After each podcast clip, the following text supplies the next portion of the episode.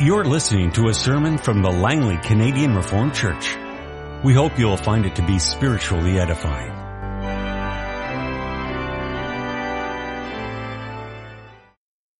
So now take our Bibles and turn to the scripture reading, Hebrews 2, and we're going to read from verse 1 to chapter 3, verse 6.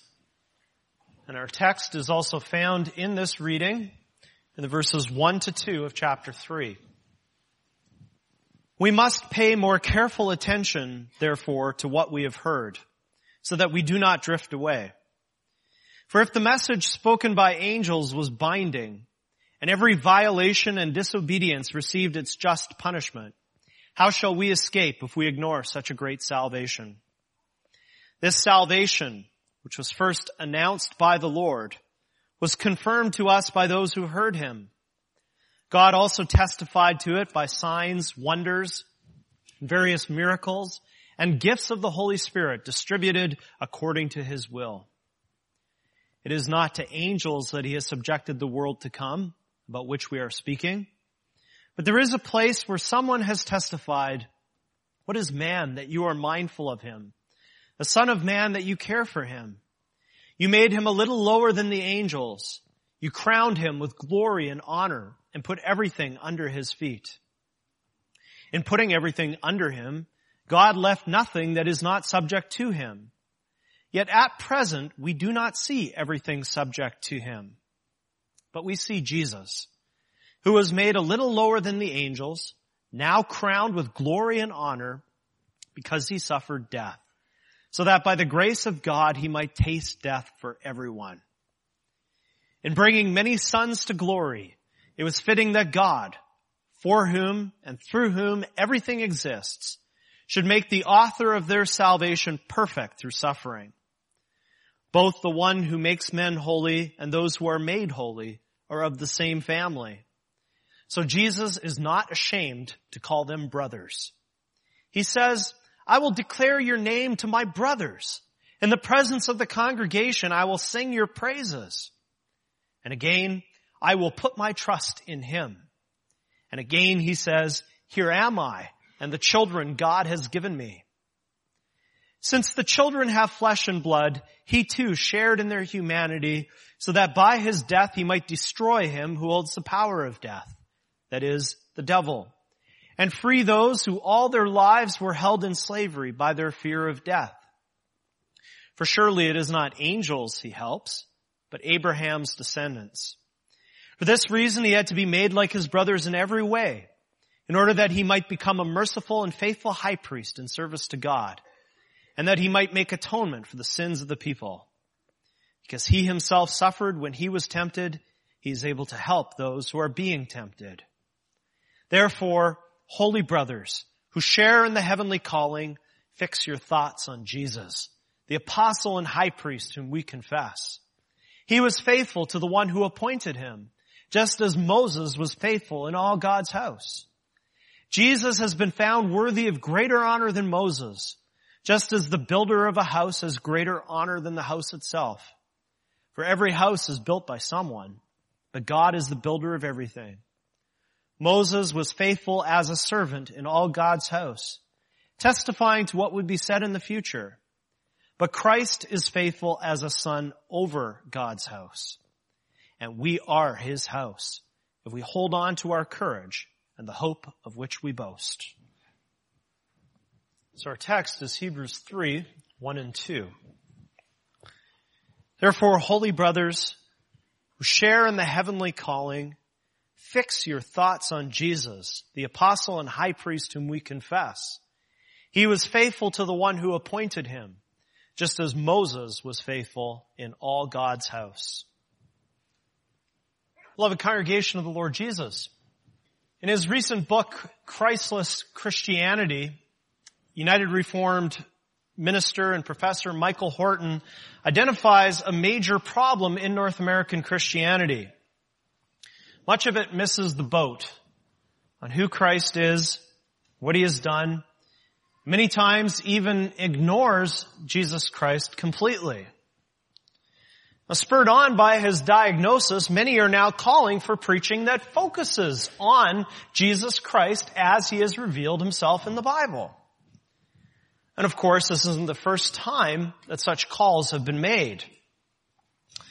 After all, this was one of the fundamental complaints of the Reformation about late medieval Christianity. Like today, Jesus was mentioned, but he was no longer central and he was no longer preached or believed in as he was revealed in the Bible. And so we hear Martin Luther saying things like, the truth of the gospel is the principal article of all Christian doctrine. It is most necessary that we know this article well, teach it to others, and beat it into their heads continually.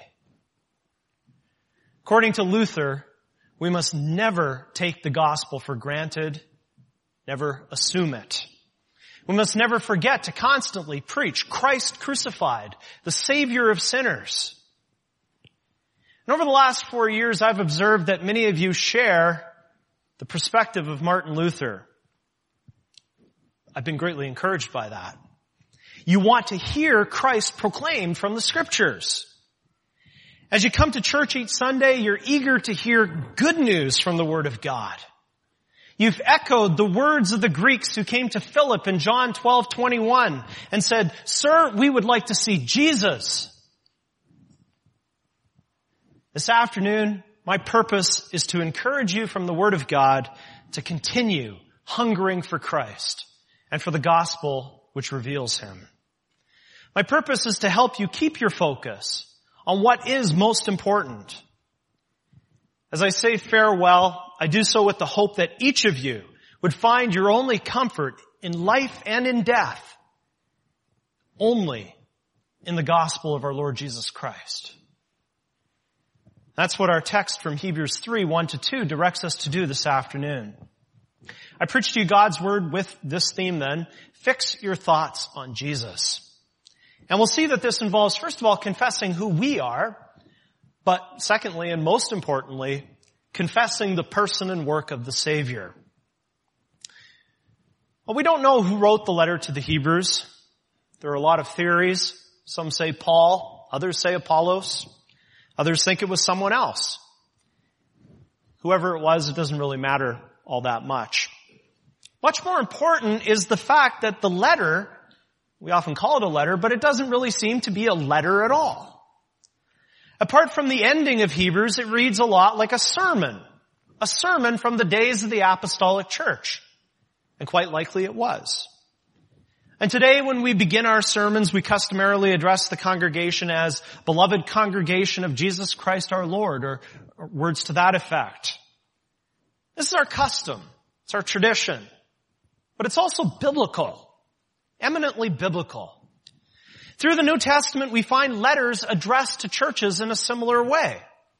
When you address a church, you address them as the people of God, as the congregation belonging to Christ, as those who profess the name of Christ. Now the sermon that is the book of Hebrews doesn't begin this way. But yet throughout this book, we do find God's people addressed in this proper apostolic manner. And one of those places is right here at the beginning of chapter 3. The author of Hebrews calls his readers holy brothers. Holy brothers. Those two words are pregnant. And we need to consider what they mean carefully. Holy brothers. Now these words build on what was said in chapter 2. There we find all kinds of statements that as believers, we are part of a spiritual family. Verse 11 of chapter 2 says, both the one who makes men holy and those who are made holy are of the same family. So Jesus is not ashamed to call them brothers. Loved ones, there's a beautiful and comforting truth here. We are members of God's family. Because of Christ and His redemptive work, we have been adopted as God's own children. That's amazing. And there's more here to be amazed at. You might be wondering why it says brothers and sons throughout these chapters. Why brothers and sons? Well, you know, this isn't meant to exclude sisters and daughters, not meant to exclude the girls and the women. Rather, it's meant to highlight the fact, to emphasize the fact that we are privileged children. We are those who will receive the inheritance of the Father, whether we're male or female. And you can see that when elsewhere in chapter 2, the writer speaks of children in the generic sense. So we are God's children who will receive an inheritance. And just so happened in the days of the apostles, those were sons. We'll receive an inheritance. What is that inheritance exactly? Well, Hebrews 1.14 says that we will inherit salvation. In other words, we will live forever reconciled to our God and Father in heaven. And this is eternal. This is something that cannot and will not be taken away from us. And closely connected with that is our inheritance of the new heavens and new earth. God will give us a land in which to dwell forever. A land which will both be ours and His. A land in which He will dwell with us in perfect communion. There's a glorious inheritance waiting for us. And that's expressed when we're called holy brothers by the Holy Spirit here in Hebrews 3.1. We're younger brothers of our Lord Jesus. Part of God's family. Brothers. And then we're also holy.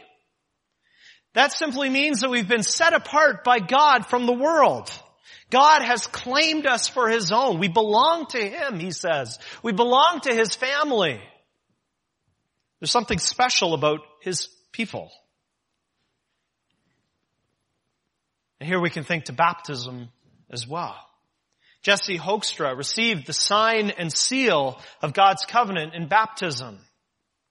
God has claimed him for his own. This afternoon, God said to Jesse and to all of us, this one is mine.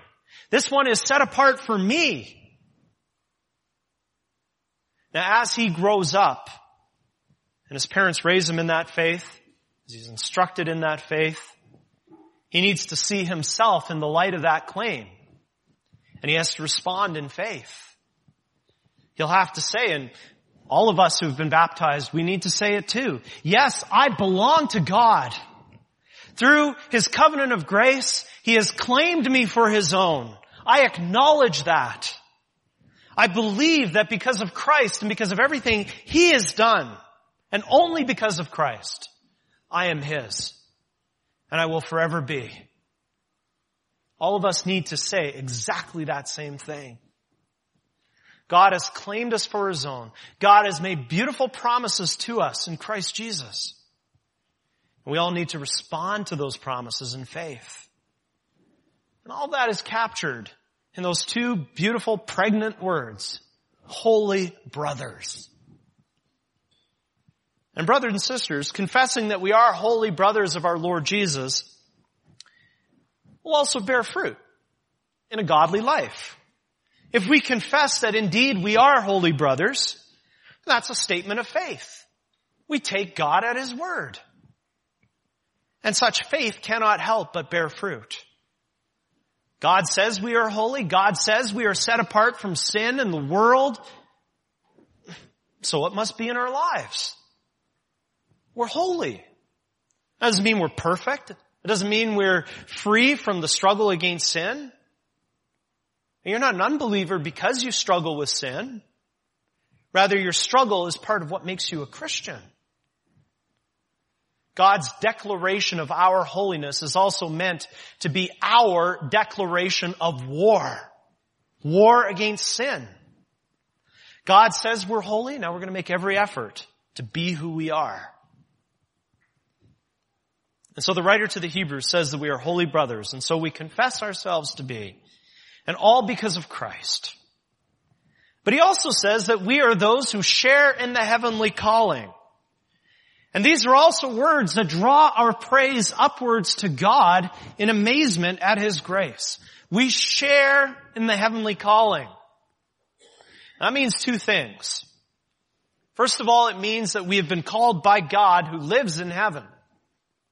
God has called us out of the world. He has called us out of darkness and into His wonderful light. God has called us with His Word to believe Him and to follow Him. God constantly calls us to repent and believe the gospel. Our calling comes from heaven and it is to be God's children in this age and in the age to come. So that's in the first place, a call from heaven. But second of all, it's also a call to heaven. According to Hebrews 11:16, there is a better country, a heavenly one. God has prepared a city for us there. And it is that city which is part of our eternal inheritance. A city whose builder and maker is God. A city whose splendor will take your breath away when you see it someday. Its beauty will be the beauty of God, the beauty of holiness. And we'll delight in that. And we share this heavenly calling with all of God's people. We share it. It's not just a calling for one or two people, but it's something that's shared by many, something held in common. The heavenly calling exists in the communion of saints. And that calling needs a response. And that's what we find next in our text with the command to fix your thoughts on Jesus. The calling from and to heaven leads us to confess the person and work of our Savior. And here we have to take a step back again to chapter 2. We have to do that because of that one word at the beginning of chapter 3. Therefore. You can't glance over that. Whenever you're studying the Bible, whether by yourself or in a group, and you see the word therefore, you always need to ask, what is it there for? What comes before? What is the basis for the teaching to come? And as we look back to chapter 2 then, Christ is portrayed as the one who suffered death so that by the grace of God he might taste death for everyone. The Lord Jesus is the author of our salvation, made perfect through suffering. He shared in our humanity so that by his death he might destroy him who holds the power of death. It is the devil and provide freedom for us. He was made like us so that he could be a merciful and faithful high priest. He became one of us so that he could make the sacrifice that would turn God's wrath away from us. That he would be our propitiation. Propitiation, you don't hear that word very much anymore. It's a word we need to recover. Propitiation means to turn away God's wrath. Jesus Christ was our propitiation. By so doing, he would bring reconciliation with God. And today, because he has suffered during his temptations on this earth, he intercedes for us who are being tempted. Now brothers and sisters, all of that is the basis or the reason for the therefore that starts chapter 3. The Holy Spirit says, because Christ is all of that, because He has done all of that, Fix your thoughts on Him. Focus your attention on Christ Jesus. Don't get distracted by other things, but be obsessed with Him. He is to be the sun for your solar system. Everything has to center on Him. Everything has to turn around Him. Why? Because Christ is your salvation and your hope and your life before God. Hebrews 3.1 tells us to fix our thoughts on Christ. And it tells us to do that in two specific ways. Now there are other ways in which we could fix our thoughts on Christ. For instance, we could think of Him as our King or as the husband of His bride, the church. We could add others. But here there are only two. And these two are closely related. In fact, you can't separate them. Christ as apostle and high priest. You could even say Christ, the apostolic high priest. As I mentioned a moment ago, his high priestly work is already mentioned in chapter 2. Now Christ's high priestly work comes in two parts. As a high priest, he offered a sacrifice. He has redeemed us by the one sacrifice he made on the cross. He turned God's wrath away with the sacrifice of his body and blood. As our perfect substitute, the Lord Jesus has paid for all our debts towards God. He has made the complete satisfaction for us. And today, as we fix our thoughts on Him, we can be confident that we are forgiven. That all our sins have been removed from us as far as the east is from the west. We can be sure that God has taken all of our sins and thrown them into the depths of the sea. Fixing our thoughts on Christ, resting and trusting in Him, we can be certain, yes, certain that there is no barrier between ourselves and God. No barrier in our relationship with our Father in heaven. Loved ones, we need to believe this. We need to hold on to this always. Never ever begin to think that some sin is too great to be covered by the blood of the Lamb. Never forget that there is forgiveness for you at the cross of Christ. No matter what you've done or how far you've strayed, keep coming back to God in Christ and you'll never be turned away. That's because He's the high priest. Your high priest who has made the sacrifice you could never make for yourself. Keep trusting Him. That's the first part of Christ's high priestly work, offering the sacrifice. The second part is that our great high priest also lives to make intercession for us before the Father. Today, right now, the Son of God who 2,000 years ago walked on the face of this earth, today he is at the right hand of God the Father in heaven. And he's there not for himself, but for us. You know, those are two of the most beautiful words in the Christian faith. For us. Christ is there in heaven for us. For our benefit. When we experience the brokenness of this fallen world, Christ is for us. When we struggle with sinful desires, Christ is for us. When we pray, Christ is for us.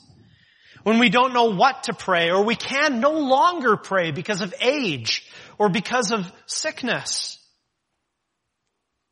Christ is for us. He speaks for us when we can't speak for ourselves anymore. He sustains us with His Holy Spirit and helps us in our pilgrimage on this earth. This is something that he has always done, something that he still does, something that he will always do. Christ's sacrifice on the cross was made just once. But his priestly intercession is something that will not stop. It'll keep going until the dawn of the age to come. Loved ones, we are so blessed to have such a Savior a Savior who loves us so much that He is always on our side, that He is always by our side. Fix your thoughts on Jesus, the high priest, whom we confess. And then the author of this book adds that he was and he is a faithful high priest. Find that in verse 2. The Lord Jesus was and is faithful to the one who appointed him, to God the Father. And here the comparison is made to Moses. Moses was faithful among God's people. He was faithful in God's house. However, the Lord Jesus is superior to Moses because he is faithful over God's house. Moses was faithful in God's house. Jesus is faithful over God's house. He's redeemed the house with his body and blood. He's the one who builds the house, but he's also the one who rules the house, who protects the house. In other words, the Lord Jesus is faithful. He is loyal to God in carrying out his role of intercession. He'll never abandon the house or bring down words of judgment on the house. The same mouth that prays for God's people will never condemn those people. The Lord Jesus is the faithful high priest whom we confess, the one upon whom we ought to fix our thoughts. And closely connected with his being a high priest is his being an apostle. That's an unusual way to describe Christ. And in fact, this place here in Hebrews 3 is the only place in the Bible where Jesus is described as being an apostle. Now an apostle is literally someone who is sent out. Sent out with a commission to do something. The apostles of Christ were sent out with the Great Commission in Matthew 28. But here in Hebrews, the Lord Jesus himself is called an apostle. That's because God sent him into this world. And here you can think of 1 John 4, 9. This is love, not that we loved God, but that he loved us and sent his son as the propitiation for our sins. There in that passage, you see the direct connection between Christ being sent, his being an apostle, and his being a high priest. His propitiation, his sacrifice, which has turned away God's wrath from us. And that's all there in, in, in 1 John 4, 9. Lord Jesus was sent into this world with a high priestly task and calling. And uh, he also recognized that himself in his high priestly prayer in John 17. In verses 3 and 4, the Lord Jesus said, Now this is eternal life that they may know you, the only true God, and Jesus Christ, whom you have sent. I have brought you glory on earth by completing the work you gave me to do. The Lord Jesus was sent to this earth and he willingly agreed to come. Before the foundation of the world, he agreed to come as our high priest to make the ultimate sacrifice in our place and then afterwards to make intercession. And in this too, he was faithful. He was a loyal apostle, a loyal son in the Father's house. He took on our human flesh in the womb of the Virgin Mary. He became incarnate by the miraculous working of the Holy Spirit. Thus began his life as one of us. At his incarnation, he started off down the road of humiliation. He did what needed to be done, suffering his whole life, but especially at the end. Why?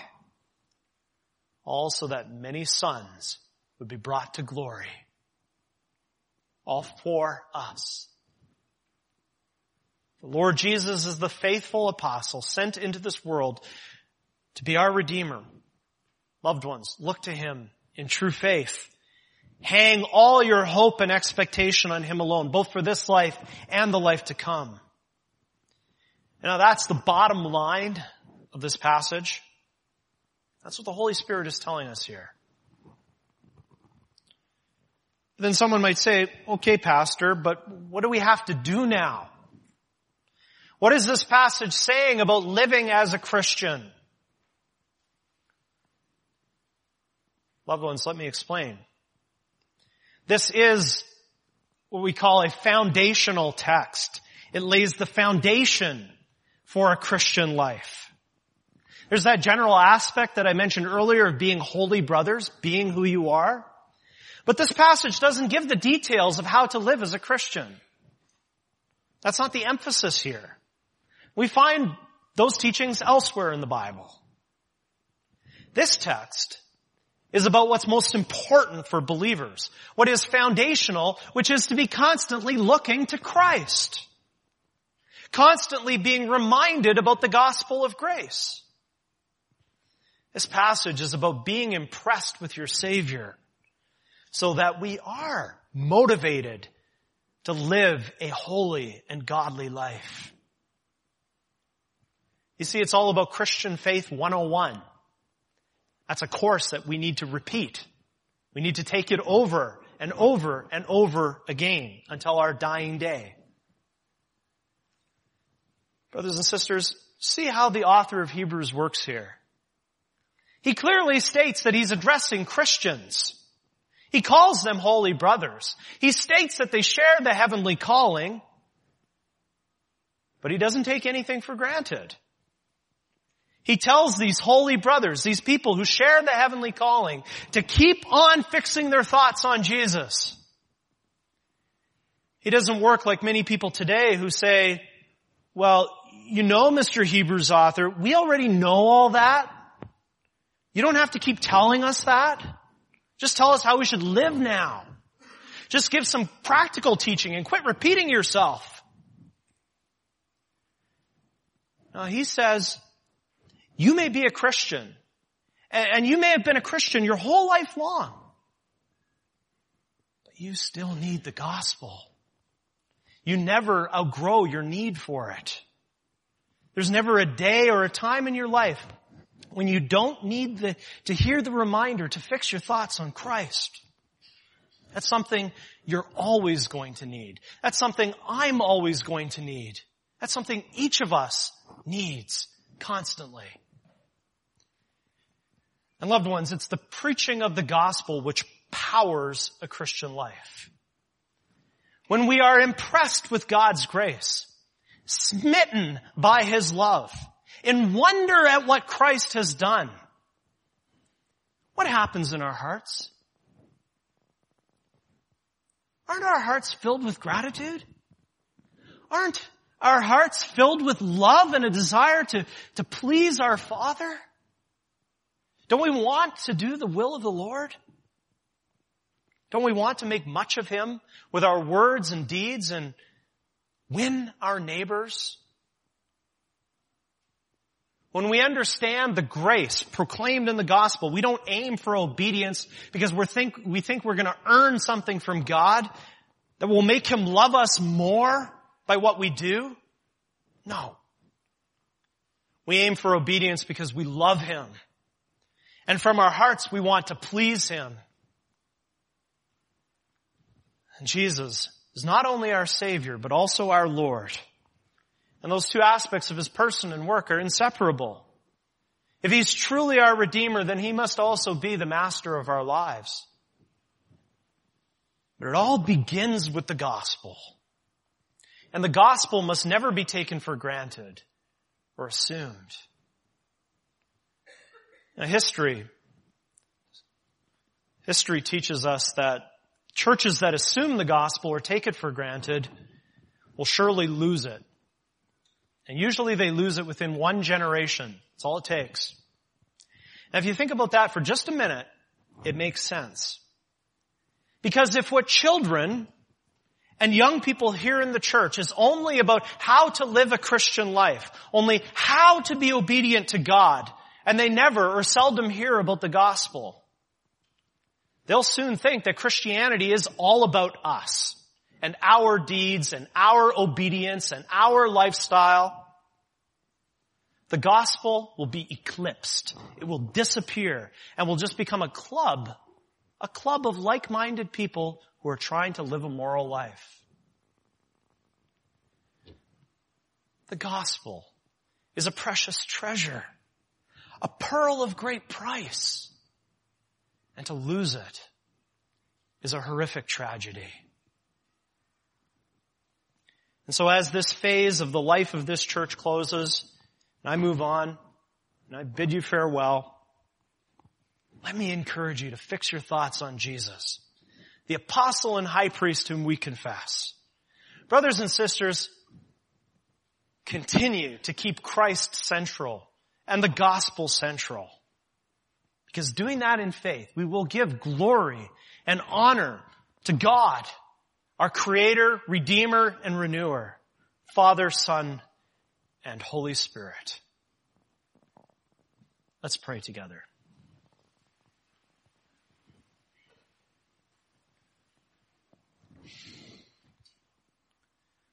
Lord Jesus, you are the apostle and high priest whom we confess.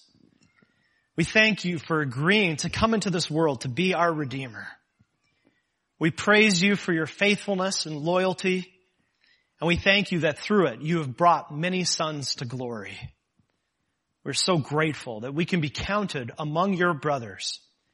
Thank you that we have a place at our Father's table. Thank you that we have a share in the inheritance to be fully revealed in the age to come. Your good news captivates our minds, cheers our hearts, and motivates our wills.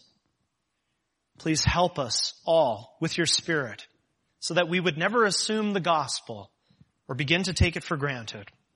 Help all of us to fix our thoughts on you.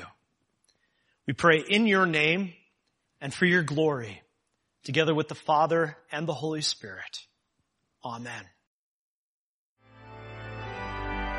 This has been a sermon from the Langley Canadian Reformed Church. For more information, please visit us on the web at www.langleycanrc.org.